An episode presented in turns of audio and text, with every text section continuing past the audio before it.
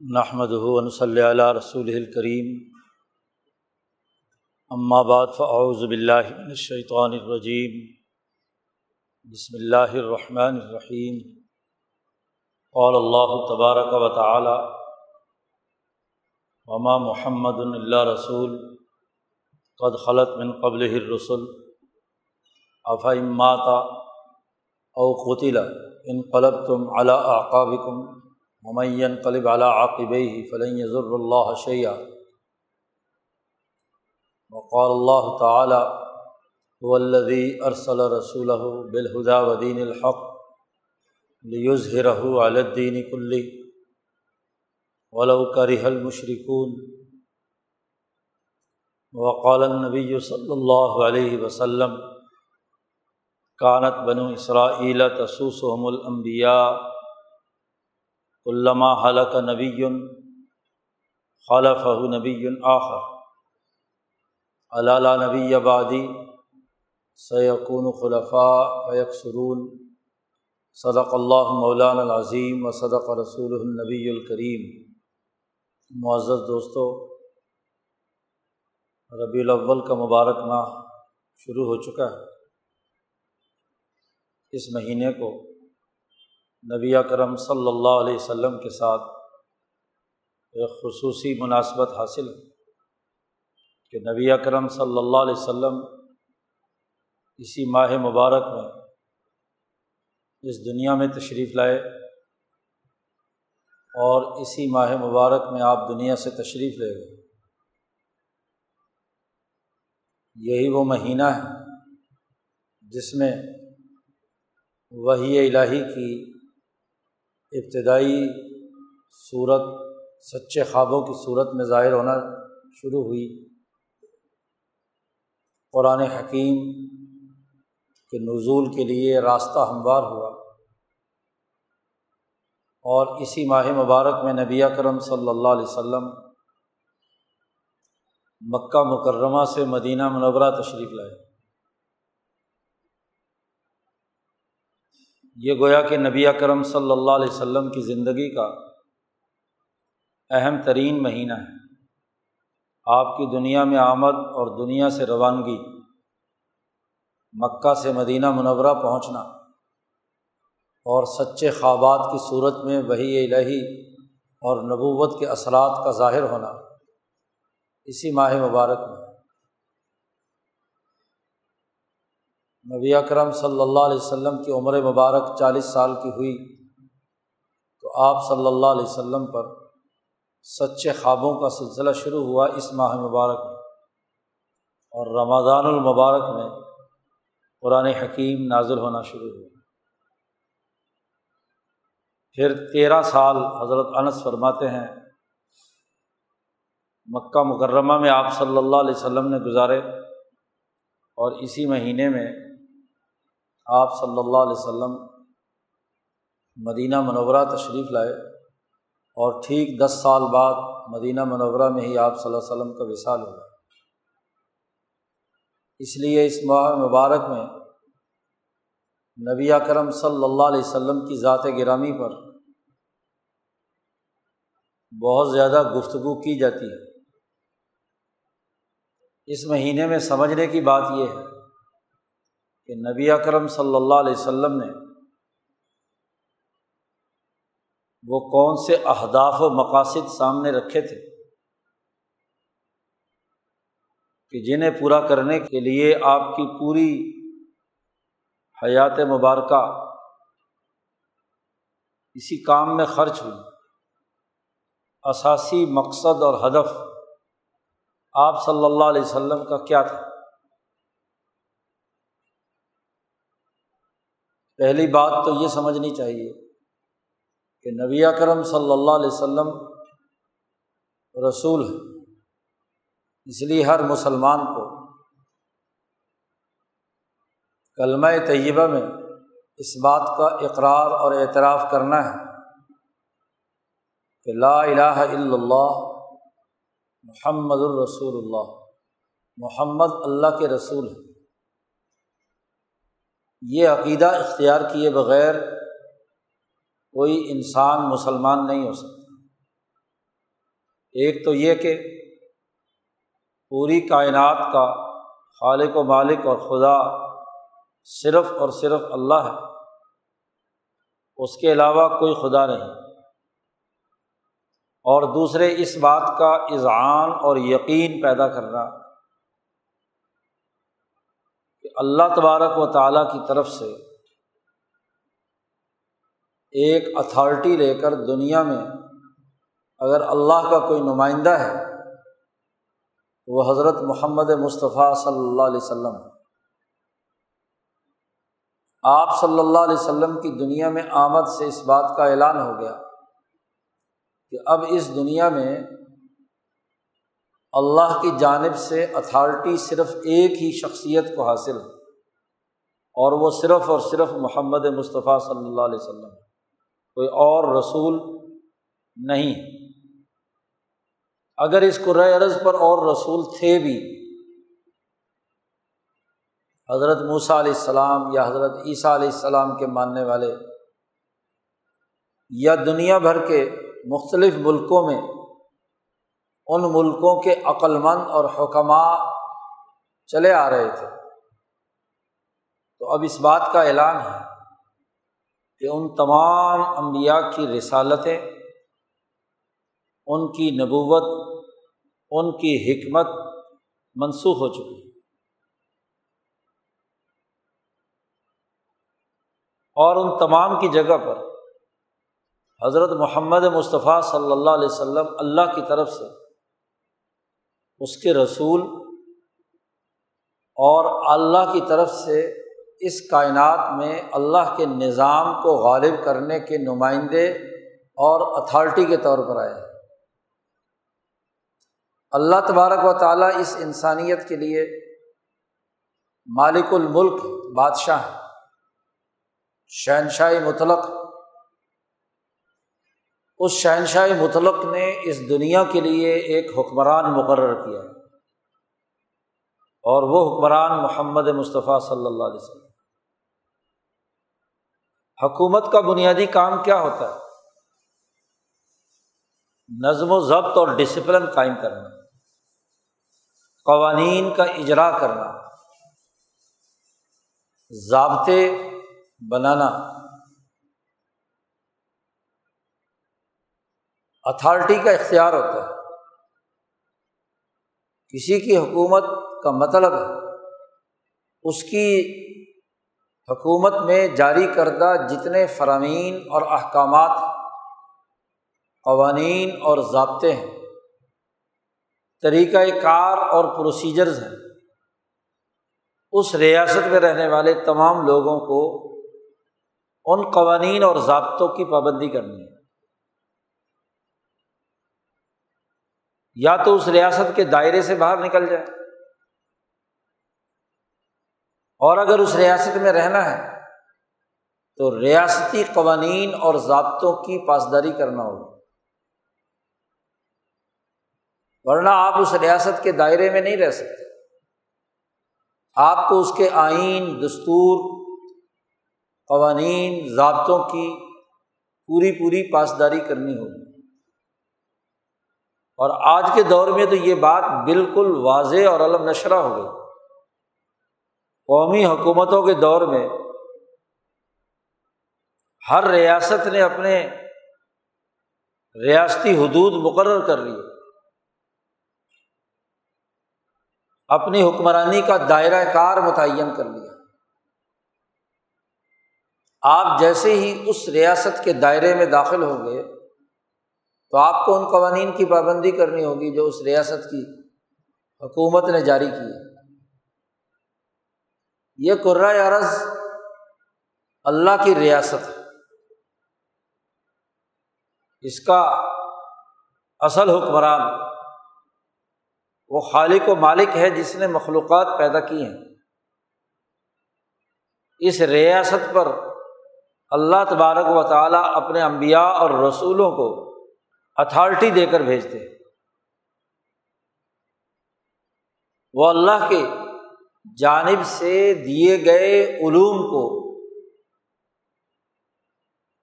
اس عرض پر انسانوں میں نافذ کرتے ہیں۔ اس کے مطابق نظم و نسق قائم کرتے ہیں۔ تو جب ہم حضرت محمد مصطفیٰ صلی اللہ علیہ وسلم کو رسول مانتے ہیں تو رسالت کا مطلب آپ کے جاری کردہ آئین، قانون، ضابطوں اور طے کردہ نظام کو اپنی انفرادی اور اجتماعی زندگی میں قائم کرنا ہے۔ رسول اللہ صلی اللہ علیہ وسلم کی اتھارٹی کو ماننا ہے۔ اس لیے ہر مسلمان کو اقرار کرنا ہے۔ کہ محمد صلی اللہ علیہ وسلم بحیثیت رسول، جو قانون، ضابطہ طریقۂ کار وضع کریں گے، میں بحیثیت مسلمان اسے مانوں گا، اسے تسلیم کروں گا۔ اس کے مطابق عمل درآمد کروں گا۔ اللہ کے علاوہ باقی خداؤں کا انکار کر کے، اللہ کی وحدانیت اور تمام رسولوں اور حکامات سے برات کا اعلان کر کے محمد مصطفیٰ صلی اللہ علیہ وسلم کی رسالت کو ماننے کا مطلب اس کے علاوہ اور کچھ نہیں۔ محض رسمی عقیدت کی بنیاد پر حلق سے اوپر کلمہ پڑھ لینا کہ محمد رسول اللہ ہے۔ اور اللہ کے علاوہ کوئی خدا نہیں۔ یہ کوئی حیثیت نہیں رکھتی انسان جب کوئی حلف اٹھاتا ہے تو سوچ سمجھ کر اٹھاتا ہے۔ آج دنیا بھر کی ریاستیں اپنی شہریت دینے وقت حلف لیتی ہے کہ ریاست کے آئین، دستور، ضابطے کی آپ کو پاسداری کرنی ہو۔ حتیٰ کہ اگر کسی کمزور ملک کا کوئی شہری ان کی شہریت لینے کے لیے جاتا ہے۔ حلف میں یہ بات بھی شامل ہوتی ہے کہ آپ جس ریاست سے بھاگ کر یہاں آئے ہیں، ہماری نیشنلٹی لینے کے لیے، اس کے مفاد میں اور ہمارے مفاد میں ٹکراؤ ہوگا تو آپ ہمارے مفاد کو ترجیح دیں گے۔ آپ کو یہ اعلان کرنا ہوگا کہ آپ جس ملک سے آئے ہیں اس کے وفادار نہیں ہوں گے۔ آپ کو ہمارے ملک کی، ہمارے آئین کی، ہمارے احکامات کے ساتھ وفاداری کرنی ہے۔ اب عجیب بات ہے۔ دنیا بھر کی ریاستیں تو دوسری ریاستوں سے وفاداری سے انکار اور اپنی ریاست سے وفاداری کو لازمی قرار دے۔ اور مسلمانوں پر اعتراض کرے یا مسلمان خود شرمندگی محسوس کرے۔ بھائی، یہ کلمہ ایک حلف ہے اور اس حلف میں یہ اعلان کیا گیا ہے کہ میں اس قرۂۂ عرض کے دائرے میں اللہ کے احکامات کی پاسداری کروں گا اور اللہ کے احکامات میرے پاس محمد رسول اللہ صلی اللہ علیہ وسلم جو لے کر آئے ہیں وہ۔ اس بات کا اعلان۔ یعنی اصل آئین بنانے والے کی وحدانیت کا حلف بھی اور اس کو نافذ کرنے والے کی شخصیت کا حلف بھی۔ پھر حضرت محمد مصطفیٰ صلی اللہ علیہ وسلم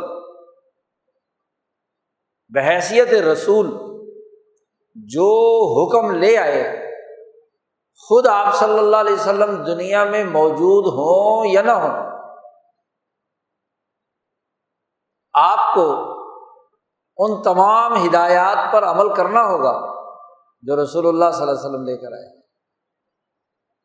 اگر آپ عمل نہیں کرنا چاہتے، تو اللہ کہتا ہے کہ تم میری زمین سے نکل جاؤ۔ اگر تمہیں میری یہ بات قابل قبول نہیں ہے صورت الرحمان میں اللہ نے فرمایا کہ آسمان و زمین کا یہ نظام جو میں نے بنایا ہے، جس کا نظم و نسق میں نے قائم کیا ہے، یا ماشاء الجن انس اے جنوں کی جماعت اور انسانوں کی جماعت، اگر تمہیں یہ میری حکومت اور میری طرف سے نازل کردہ یہ کتاب اور میری طرف سے بھیجے ہوئے رسول صلی اللہ علیہ وسلم کی بات قابل قبول نہیں ہے۔ تو ان استطاعت من تن فضو من اقرار سماوات عرض فن فضو تم آسمان و زمین، میرے بنائے ہوئے آسمان و زمین کے دائرے سے باہر نکل جاؤ۔ لیکن تمہارا مسئلہ یہ ہے کہ اللہ تن فضون اللہ بسلطان۔ نکلنے کے لیے بھی تو طاقت چاہیے۔ نکلنے کی طاقت بھی تو نہیں ہے۔ ایک ملک چھوڑ کر دوسرے ملک جانے کے لیے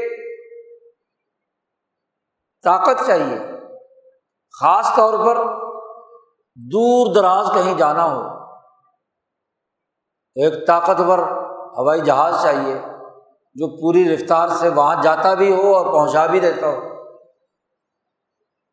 دنیا میں تو ایک ریاست سے نکل کر دوسری ریاست میں جانا آسان، لیکن اتنا بھی آسان نہیں۔ پیسے چاہیے، وسائل چاہیے، ٹیکنالوجی چاہیے۔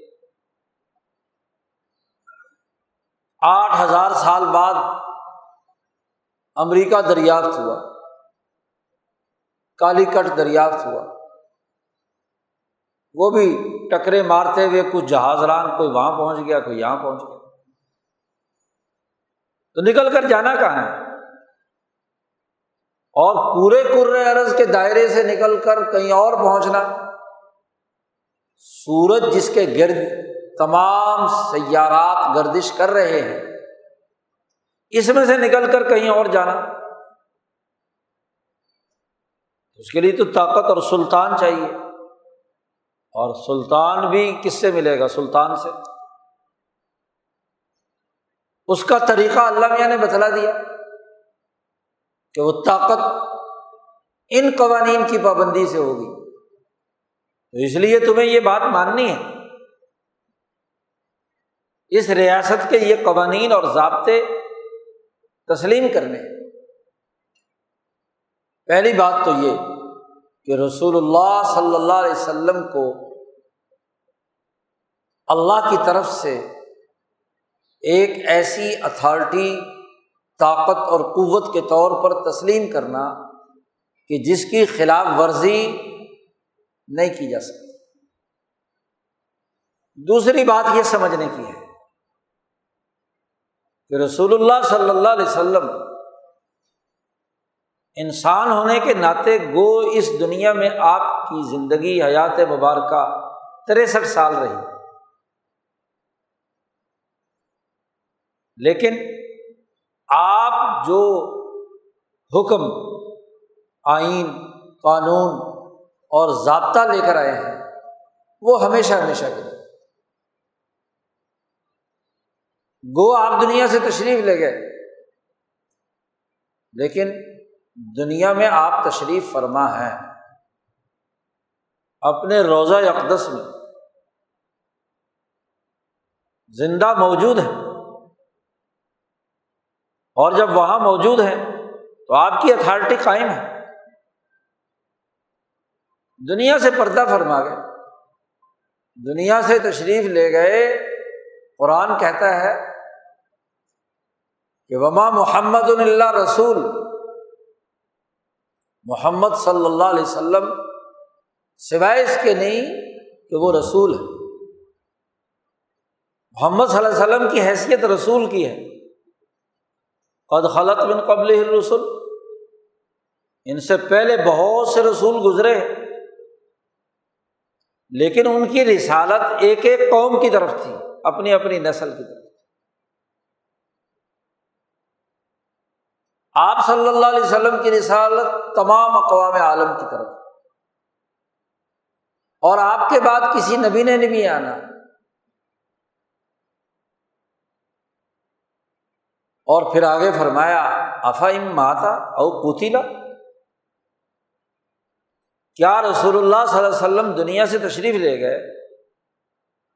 فوت ہو گئے یا شہید کر دیے گئے؟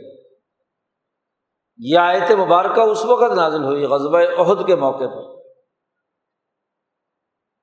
کہ جب مکے کے مشرقوں کی طاقت نے ایک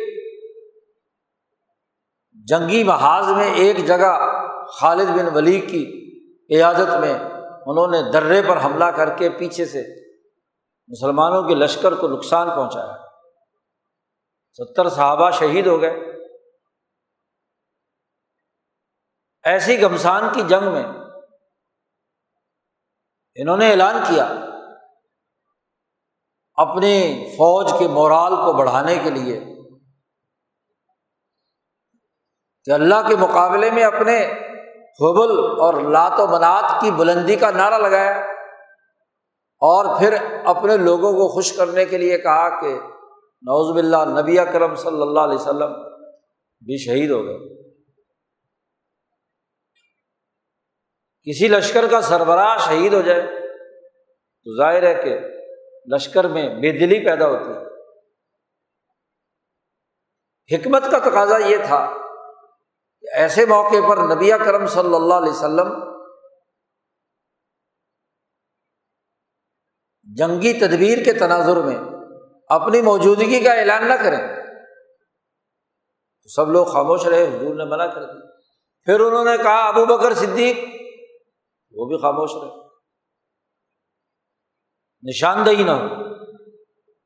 عمر فاروق، ان کا خیال یہی تھا کہ ان کے لیڈر یہ تین ہی ہو سکتے کہ حضور اقدر صلی اللہ علیہ وسلم، ان کے بعد ابو بکر صدیق، ان کے بعد کیا ہے؟ عمر فاروق۔ تو اگر تینوں دنیا سے جا چکے تھے اس کا مطلب یہ کہ ابھی لشکر کا والی وارث کوئی نہیں۔ حضرت عمر کے بارے میں جب انہوں نے کہا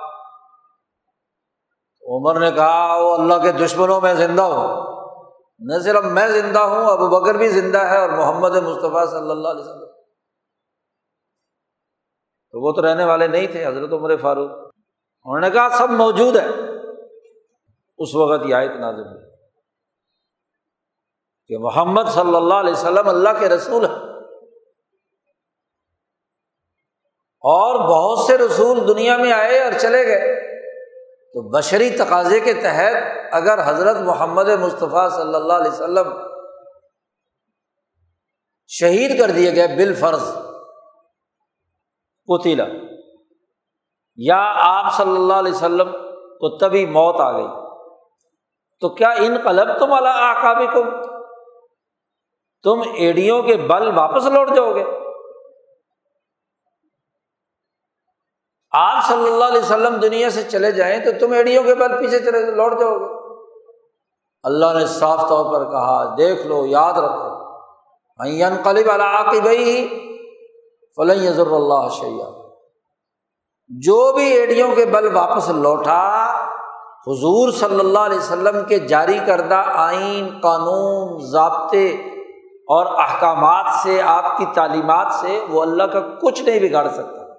اللہ لیکن جنہوں نے اس ہدایت پر عمل کیا، جو شاکرین تھے، ان کو ہم پورا پورا بدلا دیں گے۔ جنہوں نے اس نعمت کا شکر ادا کیا اور رسول اللہ صلی اللہ علیہ وسلم کی سیرت مقدسہ کے مطابق عمل کیا، ان کو ہم بدلا دیں گے۔ اور جس نے اس کی مخالفت کی، اس سے روگردانی کی تو وہ اللہ کا کچھ نہیں بگاڑ سکتا۔ اس سائز سے دوسری بات یہ معلوم ہے کہ حضرت محمد مصطفیٰ صلی اللہ علیہ وسلم دنیا سے تشریف بھی لے جائے تو آپ کا چھوڑا ہوا مشن اور ضابطہ، آپ کی تعلیمات، آپ کا جاری کردہ نظام قیامت تک کے لیے تمام مسلمانوں پر لازم ہے۔ وہ اس سے انحراف نہیں کر سکتے۔ وہ رجعت قہقری نہیں کر سکتے۔ وہ منفی انقلاب نہیں لا سکتے۔ انقلب تو مالا آقاب کو ایک چلنا ہوتا ہے، سیدھے رخ۔ آدمی قدموں پہ چلتا ہے اور ایک ہوتا ہے، الٹے پاؤں چلنا۔ الٹے پاؤں چلنے کو اللہ نے کہا، ان قلب تم اللہ آکابی کم کیا تم الٹے پاؤں چلنے لگ جاؤ گے؟ الٹے پاؤں والوں کے پیچھے کچھ نظر آتا ہے؟ کہیں کھائی میں گرے گا، کہیں نالے میں گرے گا۔ نظر تو کچھ نہیں آتا۔ اسلام جو روشنی بیان کرتا ہے، وہ سامنے ہے۔ جو آئین اور قانون بیان کرتا ہے، عقل و شعور کی بنیاد پر سامنے۔ تو قدم انسان آگے بڑھائے یا قدم انسان پیچھے اٹھائے۔ ایک انقلاب آگے بڑھنے کا نام ہوتا ہے اور ایک انقلاب ایڈیو کے بل پیچھے چلنے کا نام ہوتا ہے۔ اللہ نے اس کو بھی تو انقلاب کہا۔ آگے چلنا اس کو نافذ العمل کرنا، اس کے مطابق جد وجہد اور کوشش کرنا، یہ سچا اور صحیح انقلاب ہے۔ جو انقلاب ذات سے شروع ہوتا ہے اور بین الاقوامی انقلاب تک پہنچتا ہے۔ جس کے لیے اللہ تبارک و تعالیٰ نے اصطلاح استعمال کی، اظہار دین۔ لیوز ہرہ الدینی کل ہی دین کا غلبہ۔ آگے بڑھنا۔ مایوس ہو کر پیچھے بیٹھنے کے مقابلے میں۔ ظاہر کر دینا۔ چھپ کر بیٹھنا نہیں۔ آدمی چیلنج سامنے آئے تو خوف زدہ ہو کر پیچھے ہٹنا شروع ہو۔ یہ ان قلب تم اللہ کو پیچھے کی طرف۔ رجت پسندی۔ اور چیلنج سامنے ہو اور اس کا مقابلہ کرے۔ ڈٹ کر آگے چلے۔ یہ اظہار دی ایسے ماحول میں بھی جہاں بظاہر کوئی راستہ نہیں۔ قرآن حکیم نے یہ آئے دو دفعہ بیان کیا ارسل رسول بالہدا ودین الحق۔ بلکہ تین جگہ۔ صورت فتح میں جب بین الاقوامی انقلاب سے پہلے قومی انقلاب کی تکمیل ہوتی ہے اور بین الاقوامی انقلاب کے لیے جماعت تیار کی جا رہی ہے، اس وقت فرمایا وہ اللہ صلی اللہ رسول بالہدا ودین الحق لیوز رہو الدین کلی وہاں فرمایا و کفا بلّہ شہید غزوہ تبوک کے موقع پر جب نبی اکرم صلی اللہ علیہ وسلم بین الاقوامی انقلاب کے لیے لشکر تیار کر کے کیسر و کسرا کے خلاف جا رہے تو وہاں بھی فرمایا، اور وہاں فرمایا، بلو کر ہی حل مشرق صف بندی ہو رہی ہے، بدر کا مارکا ہے۔ جی اور ان صف بندی کرنے والوں کی تعریف ہو رہی ہے۔ صورت الصف میں۔ وہاں فرمایا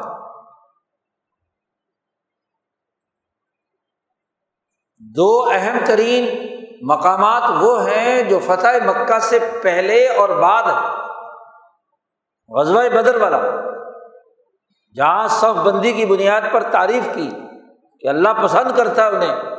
ان اللہ یحب الدین یوقات فی سبیلی صف بن کاننا ہوں بنیاد مرسوس غزوہ بدر ایک اہم ترین ٹرننگ پوائنٹ تھا۔ وہاں فرمایا یوزر ولدین کلی کری حل مشرق غزبۂ تبوک، جو بین الاقوامی انقلاب کا آغاز، وہاں فرمایا یوزر ولدین کلی ولو کری حل مشرق اور ان دونوں کے درمیان فتح مکہ، جس میں تکمیل ہوتی ہے۔ دونوں قومی اور بین الاقوامی انقلاب کے آغاز کے بعد مکہ فتح ہوتا ہے۔ جی۔ اس وقت کی تیاری کے طور پر صلاح حدیبیہ سے واپسی پر یہ صورت نازل ہوئی۔ صورت فتح۔ غزب تبوک سے پہلے اور غزب بتبوک کے بعد کہا وہ کفا بلّہ شہید اللہ گواہ ہے کہ اس جماعت نے واقعی انقلاب کے لیے کام کی ہے کیا ہے۔ محمد الرسول اللہ ولدین اشدا الکفاری اور رحما ہوں پوری آئے تو غلبہ دین، یہ آپ کی زندگی کا ہدف۔ آپ دنیا میں رہیں یا نہ رہیں شہید ہو جائیں یا فوت ہو جائے آپ کا یہ مشن نہیں چھوڑا جا سکتا۔ اور اس کی تکمیل کے لیے انہیں آیا جو غزبۂ عہد کے موقع پر آئیں، ان کے بعد کہا کہ وقائم نبی قوت ربی یون کثیر، کتنے ہی اللہ والے ہیں جنہوں نے امبیا کے ساتھ مل کر جد وجہد اور کوشش کی۔ تکلیفیں آئیں غلبہ دین کے لیے، تو فما بہن و لما اصاب فی سبیر اللہ وما ضعف و مستقان نہ بزدل بنے، نہ کمزور ہوئے۔ صبر و استقامت کے ساتھ ڈٹے رہے۔ تو تیسری بات جو اس ماہ مبارک میں خاص طور پر سمجھنی چاہیے، سننی چاہیے۔ سوالات اٹھانے چاہیے۔ اس مبارک میں ماشاء اللہ مقررین بڑے خطابات فرمائیں گے۔ حضور کی سیرت بیان کریں گے۔ آپ صلی اللہ علیہ وسلم کی حیات مبارکہ کے وہ پہلو، خاص طور پر جو آپ کی زندگی، ذاتی زندگی سے تعلق رکھتے ہیں، ان کو بڑے زور و شور سے بیان کیا جائے۔ یہ تمام انفرادی کام فرض نہیں ہے مسلمانوں کا۔ کوئی عشق رسول صلی اللہ علیہ وسلم میں یہ کرے تو بہت اچھی بات ہے۔ لیکن جو چیز فریضہ ہے، وہ اظہار دین ہے، غلبہ دین ہے۔ اس سے انحراف پر وارننگ غزبہ یہود لڑائی کا موقع ہے۔ دشمن سے لڑائی ہو رہی ہے۔ صرف یہ خبر پتہ چلی کہ جھوٹی، جھوٹا پراپگنڈا کہ رسول اللہ صلی اللہ علیہ وسلم دنیا سے چلے گئے۔ تو کچھ لوگ ایڑیوں کے بل واپس لوٹنے لگے، غلبے کی جد و ترک کر دی۔ تو اللہ نے فوراً ڈانٹ پلائی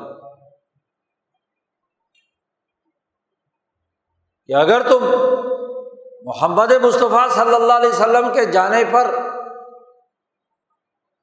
ایڑیوں کے بل واپس لوٹ جاؤ گے تو اللہ کا کچھ نہیں بگاڑ سکتے اللہ کو اس سے کیا نقصان ہے؟ تمہارے لیے نقصان تمہارے لیے خرابی ہے۔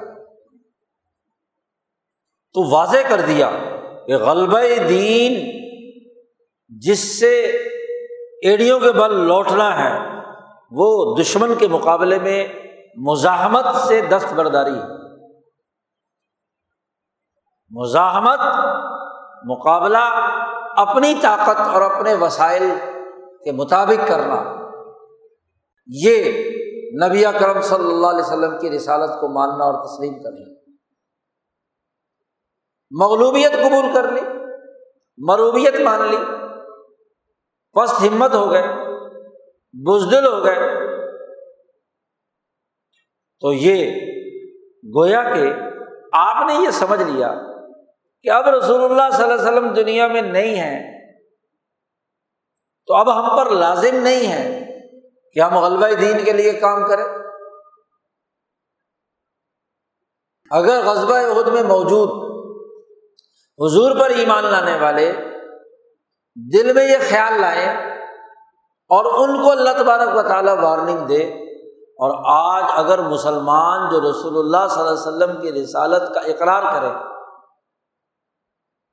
اور پھر یہ سمجھیں کہ رسول اللہ صلی اللہ علیہ وسلم کی تعلیمات کو اب غالب نہیں کیا جا سکتا۔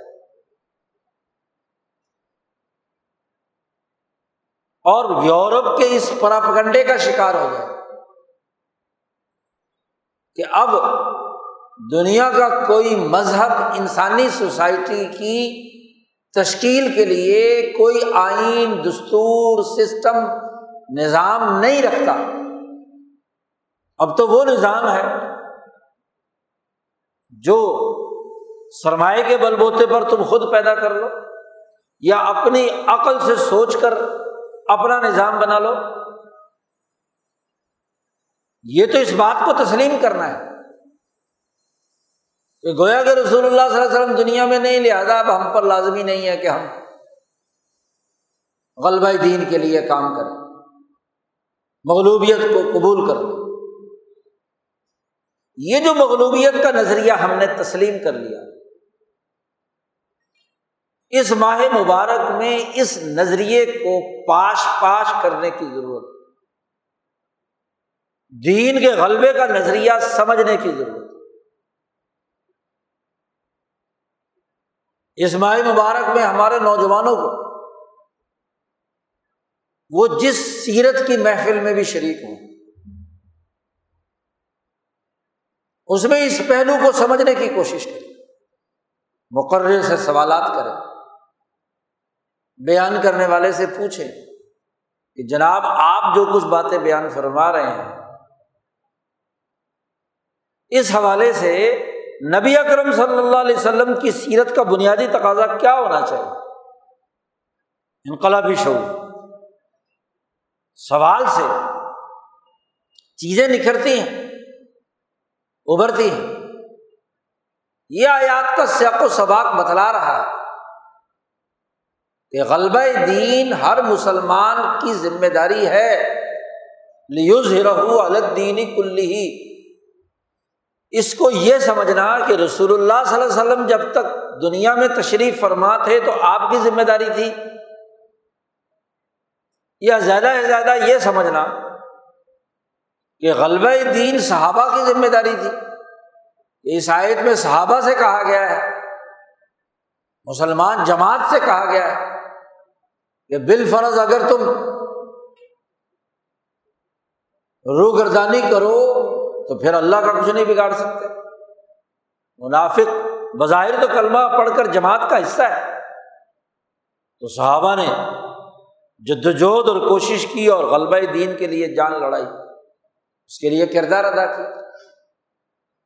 بے جگری کے ساتھ اسی غذبہ میں لڑے اور اسی دشمن کو شکست دی جو کچھ دیر کے لیے غالب آ رہا تھا۔ اس کو مغلوب کیا۔ یہاں تک مغلوب کیا کہ دم دبا کر بھاگ گیا۔ میدان جنگ خالی۔ نہ صرف غزبۂ غزبۂ خندق اور باقی غزبات میں۔ آپ صلی اللہ علیہ وسلم کی جماعت نے فتح مکہ تک غلبہ دین کی جد وجہد نہیں چھوڑی۔ یہی نہیں، دنیا سے آپ تشریف لے گئے تو صحابہ کا جو دور خلافت حضرت امیر معاویہ رضی اللہ تعالیٰ عنہ تک چھ خلفات انہوں نے اس مشن کو نہیں چھوڑا۔ اب ہم کہیں کہ بھائی یہ غلبہ دین تو یا تو رسول اللہ صلی اللہ علیہ وسلم کا کام تھا اور یا زیادہ سے زیادہ زور لگائیں تو آیات سے مراد صحابہ کا کام تھا۔ ہم اس کے مصداق نہیں ہیں۔ ہمیں تو اس غلط غلط نظام کے سامنے مروب ہونا ہے، اس کی بات کو تسلیم کرنا ہے۔ تو اللہ نے کہا، دیکھو ضر اللہ شیا اللہ کا تم کچھ نہیں بگاڑ سکتے۔ خاص طور پر آج اس زمانے میں، جبکہ ایک ایسا نظام قائم کر دیا گیا کہ نہ صرف اللہ کی وحدانیت کے انکار پر مبنی ہے، بلکہ انسانیت کے لیے ظلم ڈھانے والا ہے۔ انسانیت کے لیے فساد برپا کرنے والا ہے۔ خرید و فروخت میں، لین دین میں، معاملات میں، کارکردگی میں ظلم، سرمایہ پرستی کا وہ نظام۔ جس نے انتہائی خوفناک شکل اختیار کر دی۔ ایسی کہ دجل و فریب کے پردوں میں لپٹی ہوئی۔ بظاہر نبی اکرم صلی اللہ علیہ وسلم کے لائے ہوئے دین کے کچھ ظاہری قوانین اور ضابطے بھی پورے کر دیے۔ لیکن ظلم نا انصافی لوٹ خسوٹ اور سرمایہ کی بت پرستی اسی طرح قائم رہی مثلاً، غلبہ دین کے لیے لازمی اور ضروری تھا کہ انسانیت کی فلاح و بہبود کا جو سسٹم نبی اکرم صلی اللہ علیہ وسلم لے کر آئے تھے، وہ قائم کرنا فرض تھا۔ نظام بنانا۔ مثلاً، مالی معاملات میں دولت کی پیدائش، تقسیم، تبادلہ۔ دولت کی نشو و ارتقاء کے لیے۔ جو طریقے نبی کرم صلی اللہ علیہ وسلم نے وضع فرما دیے، ان کی پابندی کرنا ضروری۔ ہے اس کی بنیادی روح ظلم اور فساد سے لوگوں کو روکنا تھا۔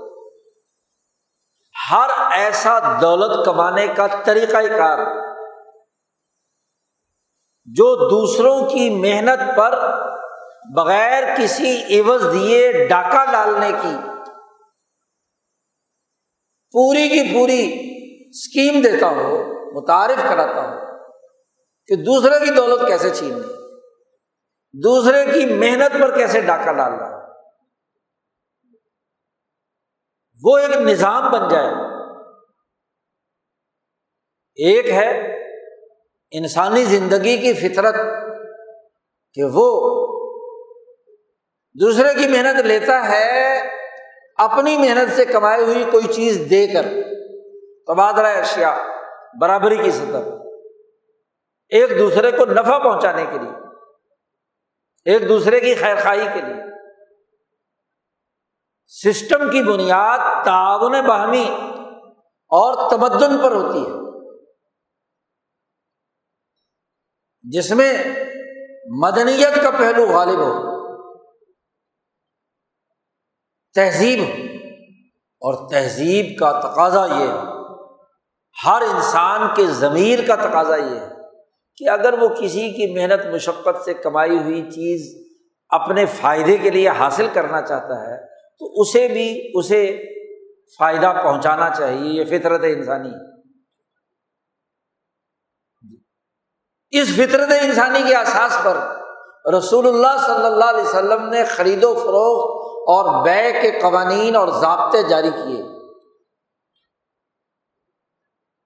کہ اپنی محنت مشقت سے کمائی کرو اور جو آپ نے اپنی محنت سے کمایا ہے، وہ آپ کے پاس ضرورت سے زائد ہے تو اسے دوسرے کو دو اور اس کے پاس اگر ضرورت سے زائد ہے تو لو، تبادلہ کرو بابی رضامندی سے۔ ایک دوسرے کو نفع پہنچانے کی نیت سے۔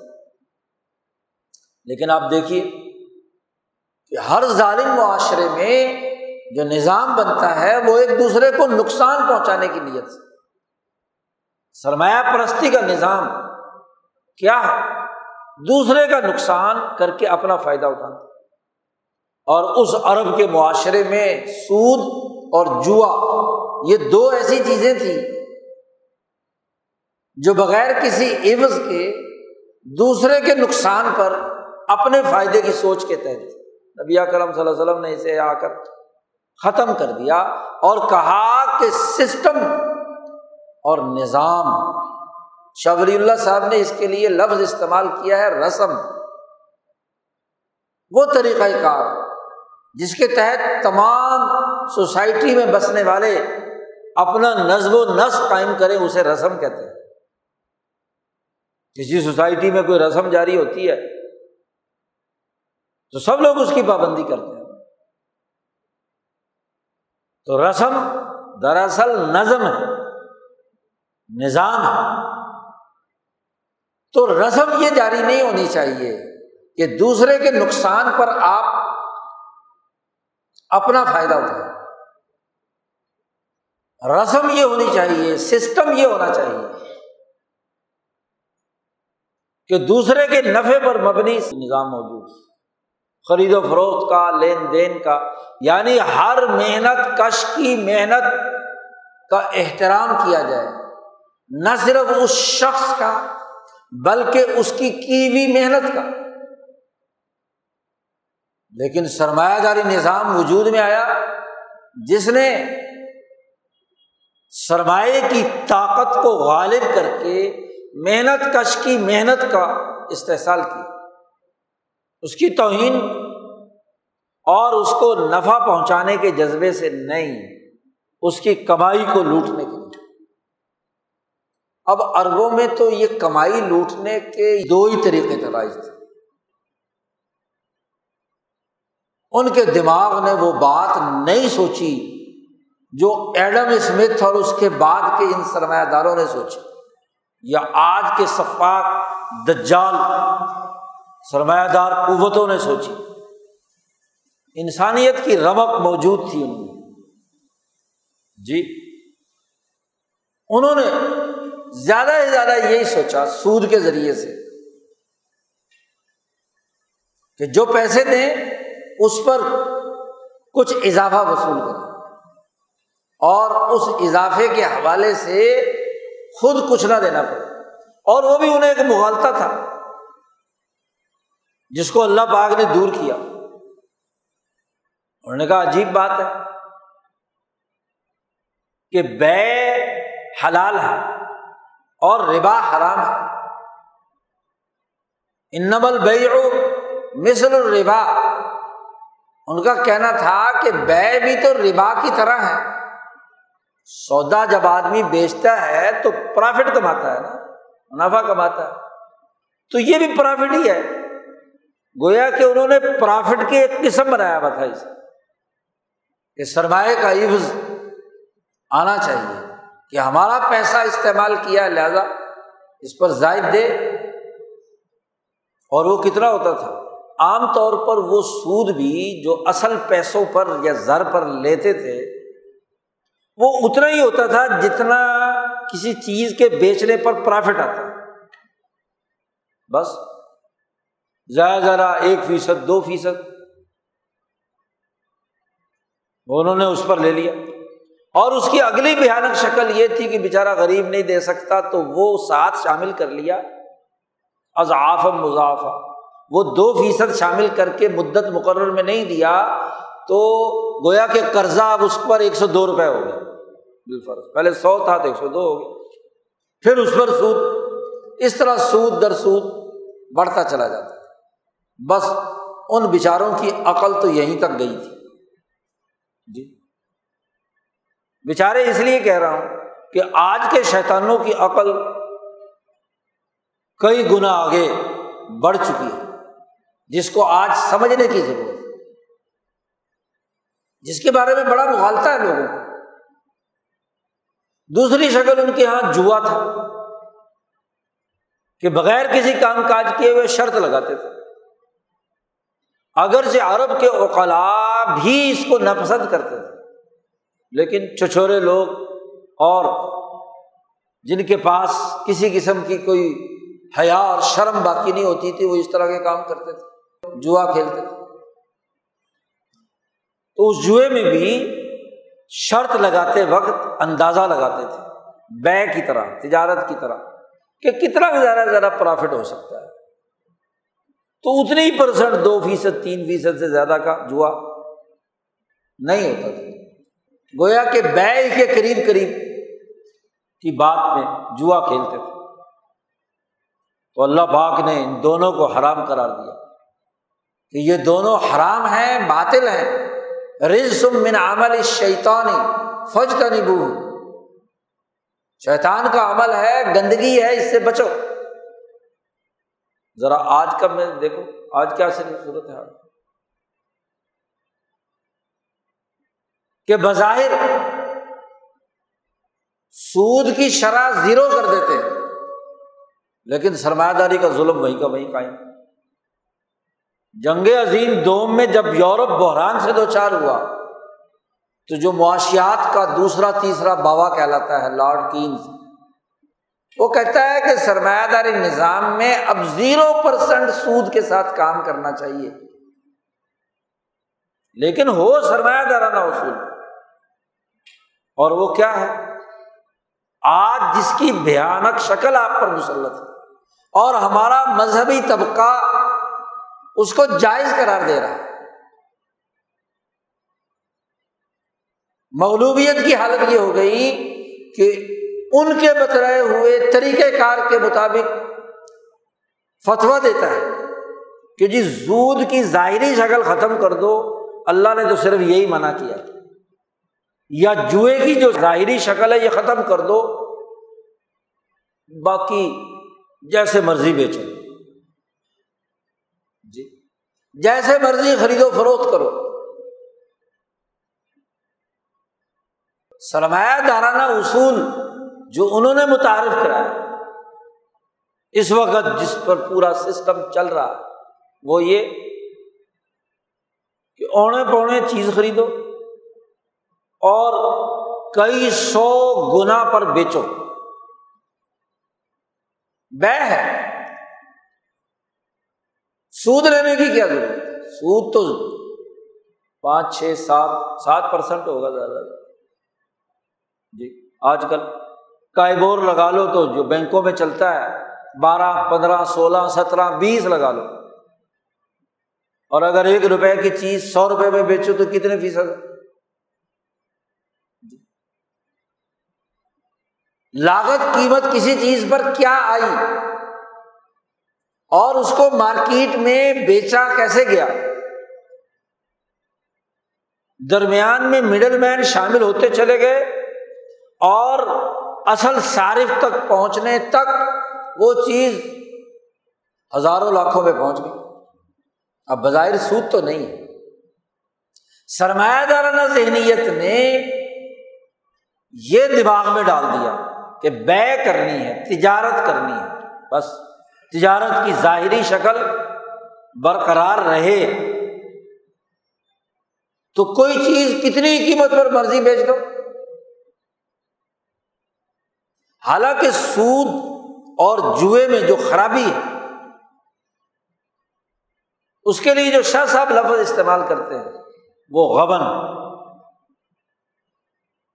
کہ جو سود کی صورت میں زائد وصول کر رہا ہے یا جوئے کی صورت میں چیز وصول کر رہا ہے، وہ غابن ہے۔ اور جس کی محنت لٹ رہی ہے، وہ مقبول۔ اور غبر فائش جرم۔ سود کی حرمت کی وجہ یہ محنت کا جتنا معاوضہ ہے، محنت نے جتنی ویلیو ایڈ کی ہے کسی پروڈکٹ میں اس کی مقدار آپ پرافٹ لینے کے حقدار ہیں، کس نے روکا عقل بھی، نقل بھی کش بھی، تینوں چیزیں جائز کرا دیتی لیکن کیا کرایا؟ کچھ نہیں۔ قیمت بڑھانے کے لیے مڈل مین درمیان میں آئے ایک کاشتکار چھ مہینے فصل پالتا ہے۔ سرمایہ داروں کے ریٹ پر کھاد لیتا ہے۔ بیج لیتا ہے، پانی کے پیسے ادا کرتا ہے۔ ٹوب ویل چلائے تو بجلی کا بل ان کی مرضی کے مطابق ادا کرتا ہے۔ دیکھ ریکھ کرتا ہے، رات دن ایک کر دیتا ہے۔ اور اس کی مارکیٹ میں آئی ہوئی فصل کا ریٹ وہ لگاتا ہے۔ قبضہ وہ کر لیتا ہے جو کمیشن ایجنٹ مافیا۔ اس کے رحم و کرم پر ہے کہ وہ کاشتکار کی کیا قیمت لگائے اور اگر وہ نہیں، تو وہ سرمایہ دار مگر مچھ ہیں جو ان غلہ منڈیوں میں اور ان مارکیٹوں میں بیٹھے ہوئے جی انہوں نے نظر رکھی ہوئی کہ جی ہم تو یہ ریٹ دیں گے۔ کاشتکار کو یہ حق نہیں ہے کہ وہ اپنا ریٹ خود طے کرے کہ بھائی میں نے چھ مہینے لگائے ہیں، چھ مہینے کی اگر مزدوری اس کی لگائی جائے۔ کھانے پینے کے اس کے اخراجات لگائے جائیں۔ جو اس نے اس فصل پر محنت کی ہے، وہ لگائی جائے۔ اور اس کے مطابق وہ ریٹ مقرر کرے۔ اس کو ریٹ مقرر کرنے کا حق ہے۔ کہتے نہیں جی اسے حق نہیں۔ ہم فیصلہ کریں گے کہ ہم نے کیا ریٹ۔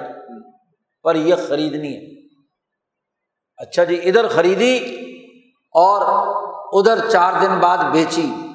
اس کا پروفٹ اور اس کاشتکار کا پروفٹ یا اس کی مزدوری؟ زمین آسمان کا بظاہر تو بے ہے۔ آپ نے اسٹاک کر لیا۔ آپ نے روک لی چیز، جنس۔ اور روکی بھی اس بنیاد پر کہ آپ کے اس وزارت زراعت کے ساتھ رابطے ہیں کہ کون سی چیز شارٹیج ہو رہی ہے؟ بیچارے کاشتکار کو تو پتہ ہی نہیں فصل کتنی ہوئی ہے؟ یعنی ایک آدمی کو بے وقوف بنا کر اس کو حقائق بتلائے بغیر من مانی قیمت پر آپ نے ریٹ خرید لیا اور آگے پتا ہے کہ پالیسی سازی ہمارے اختیار میں ہے۔ سیکرٹری زراعت ہمارا ہے۔ خود وزیر زراعت وزیر زراعت ہونے کے ساتھ ساتھ اپنی فصلوں کا ریٹ مقرر کرنے، اپنے بیج کو بیچنے کا اختیار رکھتا ہے۔ وہ خود کیا ہے؟ کاروباری۔ کہ ایسی کمیشن ایجنٹی ایسی ذخیرہ اندوزی اس طرح کا کام جائز ہوگا تو سرمایہ پرستی کو آپ نے غبن فائش کو جائز کرا دیا۔ مغلوبیت قبول کر لی۔ اس ایڈم اسمتھ کے سرمایہ پرستانہ تصورات کی، جس میں سرمایہ غالب ہو کر محنت کش کے حقوق پر ڈاکہ ڈالتا ہے اچھا جی۔ اونے پونے داموں کاشتکاروں سے، مالکان زمین سے زمین خریدی۔ آپ کے حکومتوں میں رابطے ہیں۔ اور اس کے ذریعے سے پتہ چلا کہ اس علاقے میں سڑک نکل رہی۔ جنہوں نے قانون ضابطے بنانے تھے، وہی ملی بھگت کر کے۔ وہ بھی پوچھتے ہیں کہ ہمیں بتایا جائے کہ سی پیک کہاں سے گزر رہا ہے، تاکہ وہاں کی زمینیں پہلے ہی خرید کر کیا ہے اپنے اپنے مفادات حاصل کریں۔ یہ ہے بھیانک قسم سرمایہ داری نظام۔ اب بظاہر کہیں گے کہ جی ہم نے تو سودا کیا ہے، ایک غریب آدمی سے پچاس ہزار روپے ایکڑ اس نے اتنے مانگے تھے، وہ دے دیے ہم نے۔ اور آپ نے وہ کروڑوں میں بیچا۔ کس قانون اور ضابطے کے تحت؟ ظلم نہیں ہے تو اور کیا ہے؟ یہ وہ مغلوبیت ہے اس سرمایہ داری نظام کے مقابلے میں۔ کل پرسوں ایک مولوی صاحب جو خطاب کر رہے ہیں کہ جی پاکستان، ہندوستان، بڑا ترقی یافتہ ملک ہے۔ دین کے اعتبار سے کہ یہاں مدارس کا نظام موجود ہے اور یہاں پرانے علماء کی تعلیمات پڑھائی جا رہی ہیں۔ مصر کے اور جناب سعودی عرب کے اور فلاں فلاں تو علماء بس حکومتوں کے ماتحت ہو گئے اور ان کے مطابق فتوے دینے شروع کر دیے۔ تو ہم نے اپنی آزادی برقرار رکھی۔ کبھی سوچا ہے کہ یہ مدرسے کی وجہ سے ہوئی تھی یا شیخ الند کی جد وجہد سے ہوئی؟ جی اور پھر انہوں نے اگر قاہرہ، مصر اور سعودیہ کے علماء نے سرمایہ داری کے حق میں فتوی دیے سود کو جائز قرار دیا، تو تم نے بھی تو یہاں باوجود شرح تہذیب اور منطق پڑھنے کے تم نے بھی تو فتوی دیے۔ زرعی اصلاحات ہوئی اور جاگیرداروں سے لٹی ہوئی زمینیں چھینی حکومت نے۔ تو تمہارے شرعی عدالت کے فیصلے سے وہ زمینیں ہزاروں ایکڑ جاگیرداروں کو واپس دی گئی یہ سرمایہ داری نظام کو قبول کرنا ہے نہیں؟ یا نہیں؟ صرف یہ فرق کہ مصر کا مولوی داڑھی مڈاتا ہے ہاں جی اور جدید تہذیب میں بھی رنگا ہوا ہے۔ اور تم نے داڑھی وہی رکھی ٹوپی وہی رکھی، لباس وہی رکھا اور کام وہی کیا جو انہوں نے کیا۔ انہوں نے کھل کر کہہ دیا کہ بھائی سود جائز ہے بال فرض تو تم نے سود کان ادھر سے نہیں، ادھر سے پکڑ کر اسلامی بینکاری کے نام پر سود کو حلال قرار دے دیا۔ کیا فرق ہے تمہیں سرمایہ داری نظام اپنی سفاکیت کے ساتھ موجود ہے اور آپ جزیات اور تخریجات کی بنیاد پر اسے جائز قرار دیتے ہیں کہ جی نس موجود نہیں ہے۔ دس تو صرف سود کے بارے میں ہے۔ تو سود کی وہ ظاہری شکل یا وہ لمیٹڈ شکل، محدود شکل جو اربوں میں تھی، اس کے تو عدم جواز کا فتویٰ دے دیا۔ لیکن یہ سود ہی کی طرح کا ظلم کا، جو یہ خرید و فروخت کا نظام وجود میں آیا ہے اس کے حق میں تمہارے فتوے کیوں ہیں؟ جی۔ یہاں رسول اللہ صلی اللہ علیہ وسلم کے دین کے غلبے کی بات کیوں نہیں؟ یہاں مغلوبیت کیوں قبول کر ان قلب تم اعقاب کم تم ایڑیوں کے بل واپس لوٹ چکے ہو۔ واپس ادھر چلے گئے۔ جو وہ کام سود اور جوئے کے عنوان سے کرتے تھے۔ یہ ساری لینڈ مافیا جوا ہی تو کھیل رہی ہے۔ جی۔ جتنا حرام کا پیسہ ہے آج پلاٹوں کی صورت میں ڈھل رہا ہے کہ نہیں؟ جی۔ شاہ ولی اللہ صاحب فرماتے ہیں کہ اصل پیشے کمائی کے تین ہیں۔ زراعت صنعت اور تجارت۔ ان تین شعبوں سے ہٹ کر اگر کام کیا جائے اور اس طرح سے لوگوں کی محنتوں پر ڈاکہ ڈالنے لگے، تو اس ملک اور ریاست کا برا حال ہو جاتا۔ جی۔ لوگ پھر کاشتکاری چھوڑیں گے۔ آج ایک کاشتکار کہتا ہے کہ میں چھ مہینے محنت کے بعد یا ایک پورا سال گنے کو رکھنے کے بعد اتنا نہیں کماتا جتنا ایک مل آنر جو ہے، صرف ایک سیزن میں دوسری مل نہیں لگا کر، بلکہ باہر پیسہ منتقل کر کے کما لیتا۔ ہے کاشتکار کی محنت کو تو وہ کیا کرے گا؟ وہ کہے گا، چھوڑو یہ کاشتکاری۔ وہ کام کرتا جی چھوڑو یہ دستکاری اور صنعت کاری ہاں جی پلاٹوں میں پیسہ لگاتے ہیں۔ جی مفت میں۔ فائلیں بک رہی ہیں۔ اور جیسے چاہے مرضی منوانے ریٹ خالی فائل۔ کوئی نہ زمین نہ کوئی لین، نہ کوئی دین، تو مفتیوں نے فتوے دے دیے، جائز ہے۔ بھائی، بے کے لیے شرط ہے کہ چیز موجود ہو اور مالے متقم ہو۔ جس کی کوئی ویلیو اس فائل کی کیا ویلیو ہے؟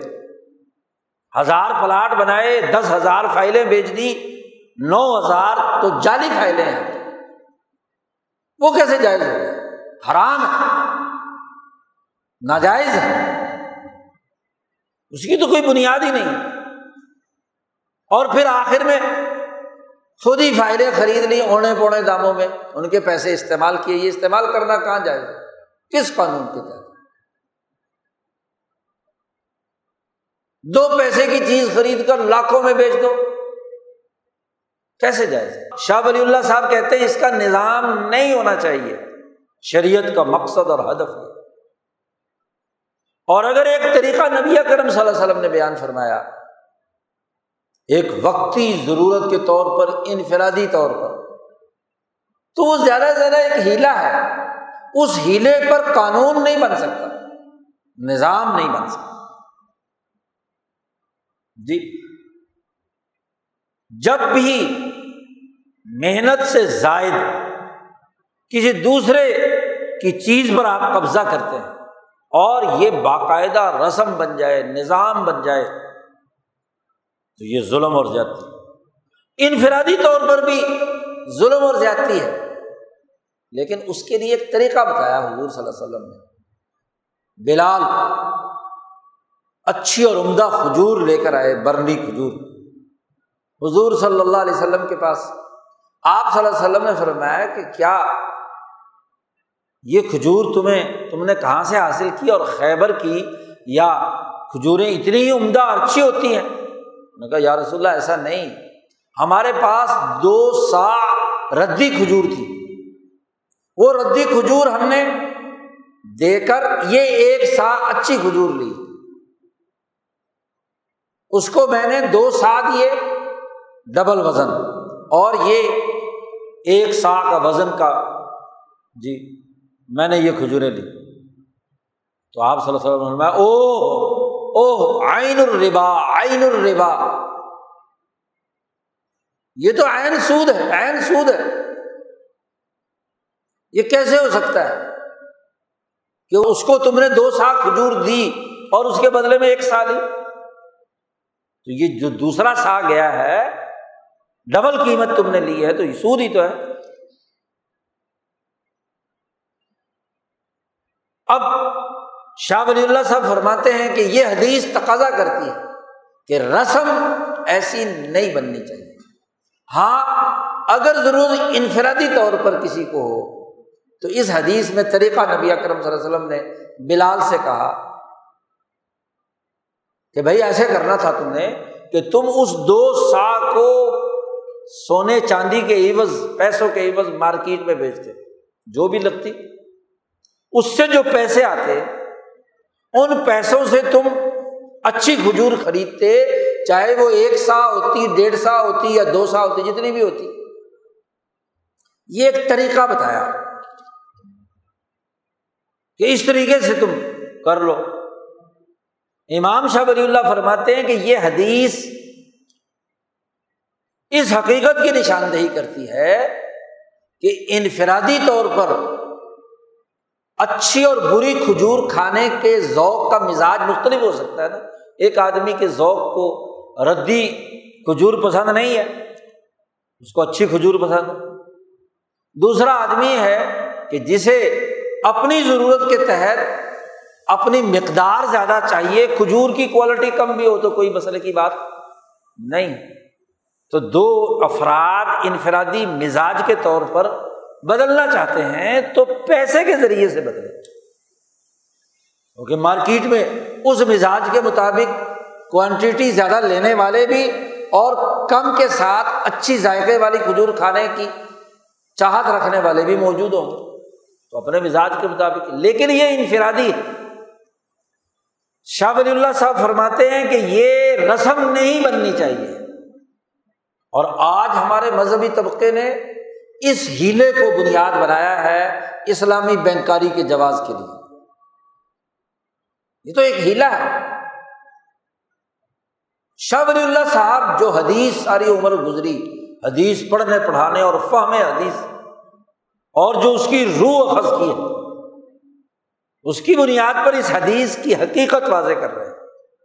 اس کا تعلق تو ایک خاص دائرے کے ساتھ ہے یہ بنیادی قانون اور ضابطہ، کیونکہ اگر اس کی اجازت دے دی جائے تو پھر بات تو وہی ہو گئی۔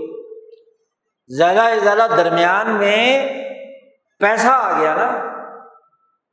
زر درمیان میں آ گیا۔ لیکن جب رسم بن گئی اس طرح کمانے کی،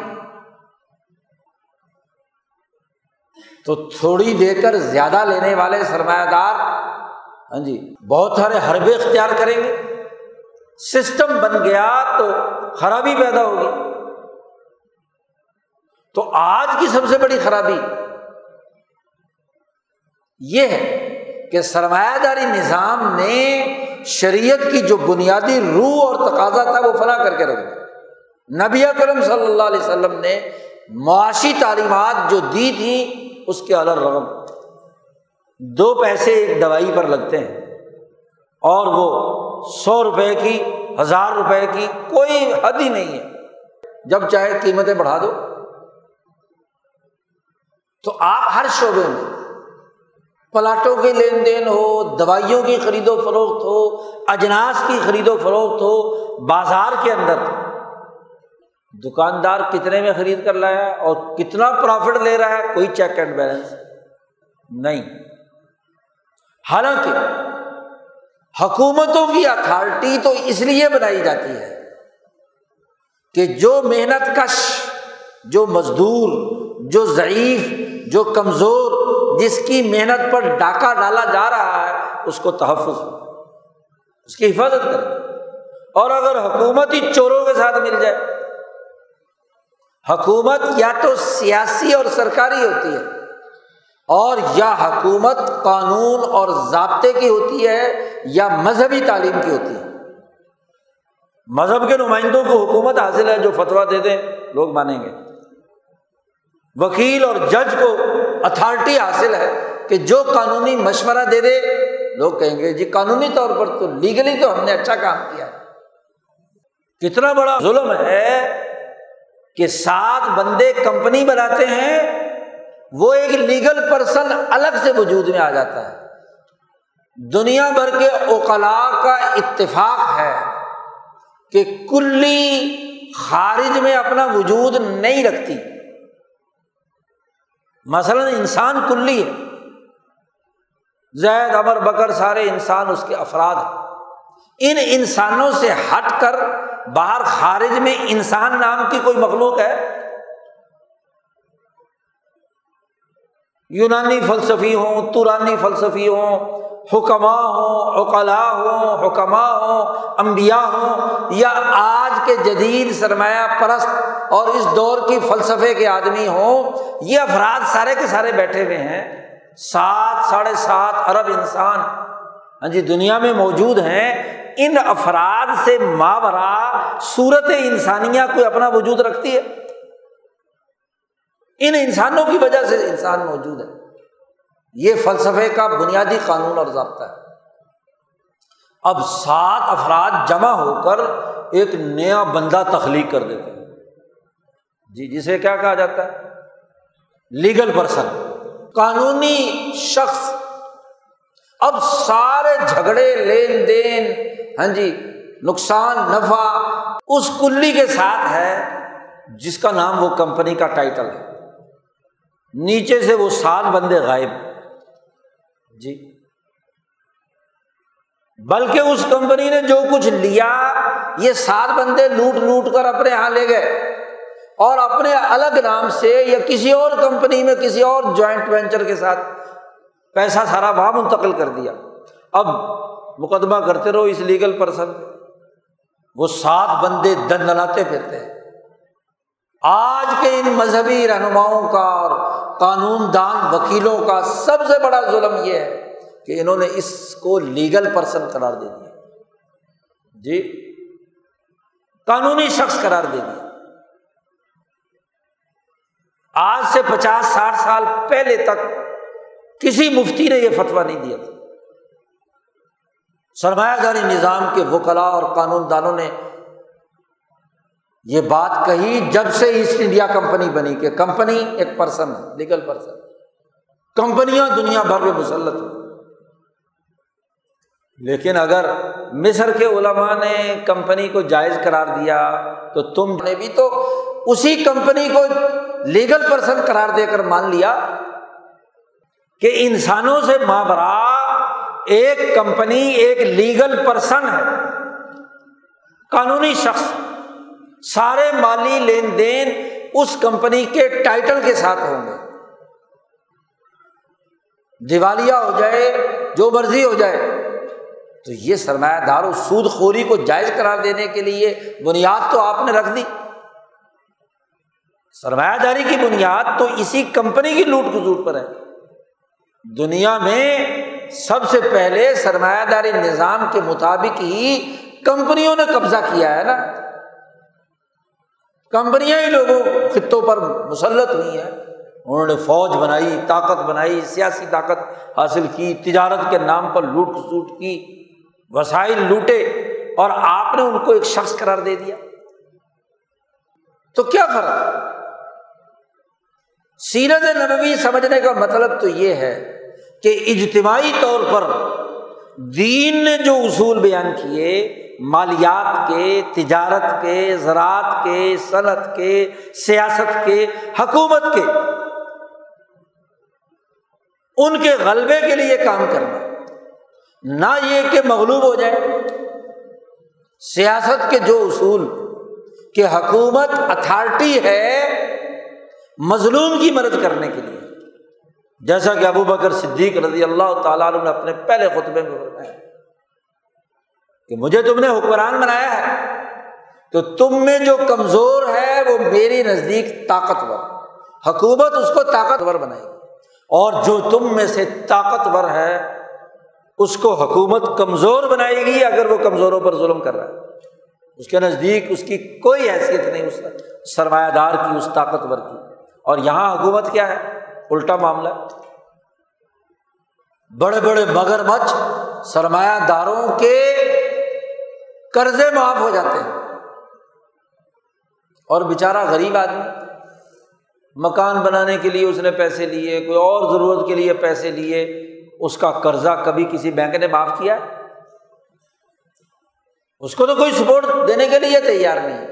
وہ جھگیوں میں جلے مرے، وہ بیچارہ ہاں جی کھلے آسمان تلے زندگی بسر کرے، کیا کھائے، کیا پیے، ذرا جا کر دیکھو۔ وہ کسان اور کاشتکار اور ہاری جو دیہاتوں میں غربت کی انتہائی پست ترین سطح پہ زندگی بسر کر رہے ہیں اور انہیں کے قریب قریب جاگیرداروں کے محلات اور سرمایہ داروں کے محلات موجود ہیں۔ یہ سنت نبی ہے۔